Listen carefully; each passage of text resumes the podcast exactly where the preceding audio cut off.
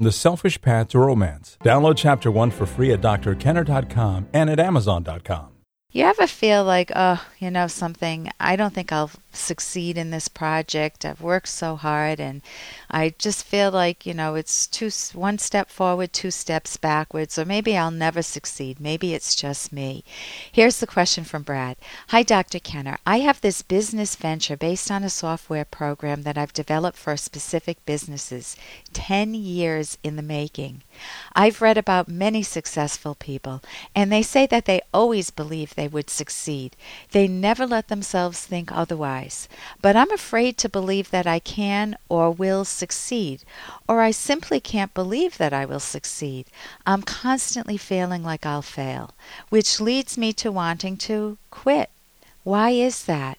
And what can I do to keep going and try to achieve my goal? And what does it mean to believe you will succeed? As a rational person, I can't seem to wrap my head around that.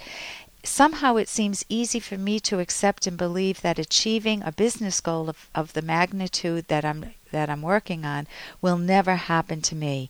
Now, how rational is that? Thanks for your help, Dr. Kenner Brad.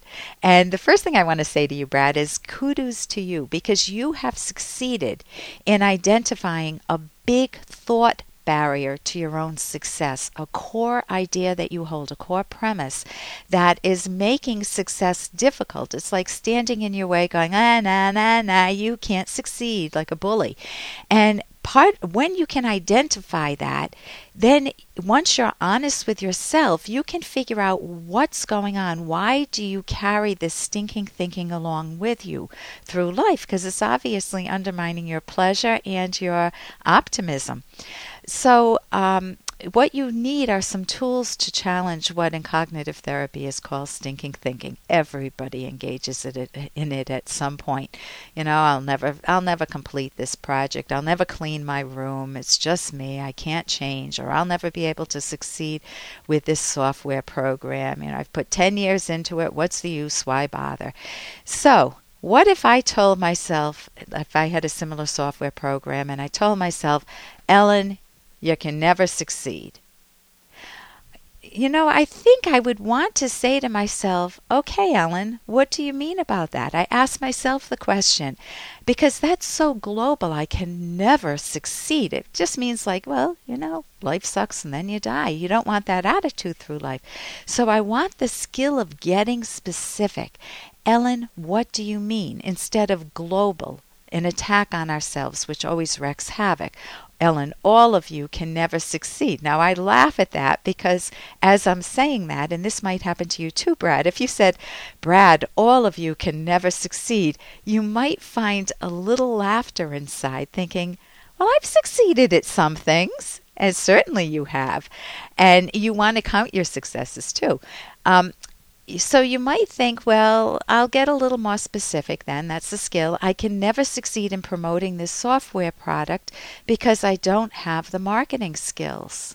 Okay, that's a little bit more specific. And if it were me, I could say, oh my gosh, that points me to new possibilities. I can learn some marketing skills. I could read books, I could get advice from experts, and I can check online and look for some free advice. But if that's not making a dent, if I still have this very deep, profound, almost almost poured in cement feeling that I can't succeed and it makes me want to quit after working 10 years on a project, I want to sit down and ask myself the question. Hey, I got to interrupt this cuz we've got to pay some bills. 30 seconds, that's it. A very quick ad and then Ellen will be back. Romance. Ugh, I wish guys knew more about what we want from a relationship. Boy, I wish I knew more about what I want. Where's that ad I saw?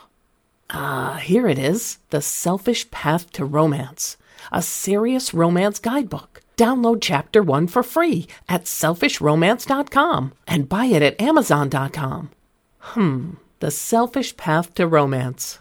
That is interesting. If I still have this very deep profound, almost almost poured in cement feeling that I can't succeed and it makes me want to quit after working 10 years on a project, I want to sit down and ask myself the question, who is in the room?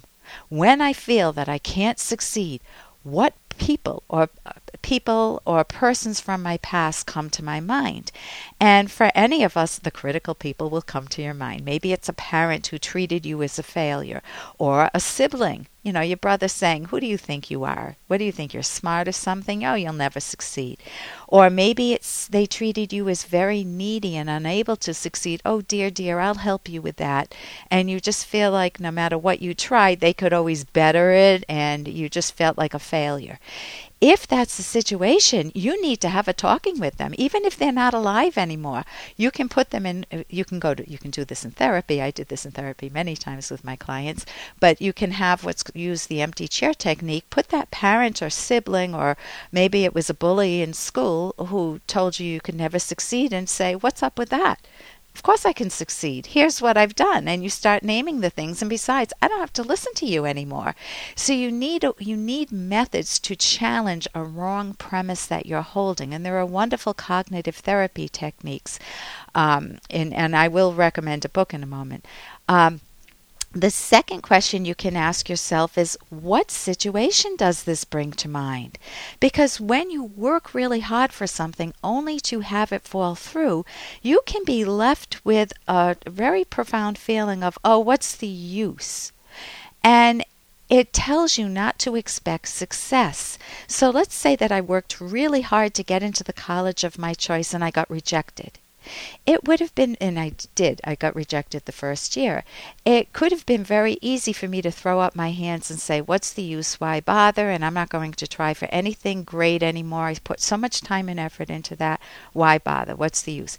Instead, I went on a different thought path and I told myself, Ellen, what what do you need to learn and i called the college and asked them what i was missing uh, that would give me a better chance the following year. And they told me, well, you need clinical experience. I didn't need know you needed that before you went to graduate school. So I got clinical experience in the following year and lo and behold, I got into grad school that year, that next year. So it could be a pain, the pain of not getting into the college of your choice or not getting a job you wanted. Or I can remember trying out for a play as a kid and being used as a backstage hand, so I concluded I could never act. Those are painful experiences, and many times we try to protect ourselves from not not experiencing that pain again. You want to have empathy for yourself, though. You want to be your own best friend. And the book that I want to recommend that will help you reframe and challenge these old premises and adopt healthier ones is Mind Over Mood. And you can go to my website, drkenner.com, D R K E N N E R.com. I've got that book and many other books there that I highly recommend. Lastly, you want to count your successes, Brad. You developed a software program for over 10 years. Look at the traits that's perseverance, stick to itiveness, longer range thinking, all qualities that make for success. So you want to really focus on your strengths, write them down, uh, bring them to mind, and make them much more important than these voices from the past. And here's a little more from Dr. Kenner. Come on in and try not to ruin everything by being you.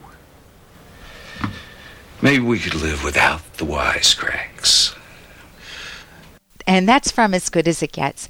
Are you dealing with someone who's sarcastic in your life? How do you deal with them? If they come in and say, So you think you're so smart, do you? Or, Oh, that looks great on you. And you can hear this, you can feel the sneer that they're sending you. How do you cope with that? Uh, one of the ways you can do that is to actually identify, you know, that sounds sarcastic. Is something bothering you? or what's on your mind. You know that uh, sometimes you're so nice and it just sounds like something's a little off today. You can inquire. You can put the spotlight not on yourself but on their sarcasm. And sometimes they'll say, "Yeah, I'm really upset. I had a bad day at work and I'm taking it out on you. Sorry about that." Sometimes they just continue with the sarcasm. You think you're a smart aleck, huh? And you say, "You know, I'm I find this unpleasant. Uh, you know, when you want to talk sometime or tell me what's really on your mind. Let's chat. And now is not a good time for either of us.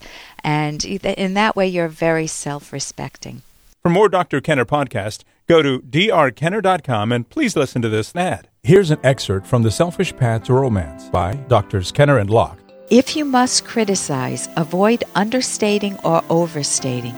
Consider Marcy saying to her husband Doug, "The past 3 days you told me you'd be home for dinner at 6, and I planned for dinner at that time. When you came home at 7:30 again, I felt angry. I wish you had called me. I waited around when I could have gone to the gym." Doug might then say, I'm very sorry I didn't call. I really welcome your meals after my hectic days. I'll make sure from now on to notify you as soon as I know my schedule has changed. Had Marcy told Doug that he was always late, he would have immediately recalled times he came home on time or early, and he would have dismissed her complaint. He then might have attacked her with times she was late. They would have failed to communicate effectively. Download Chapter 1 for free at drkenner.com and at amazon.com.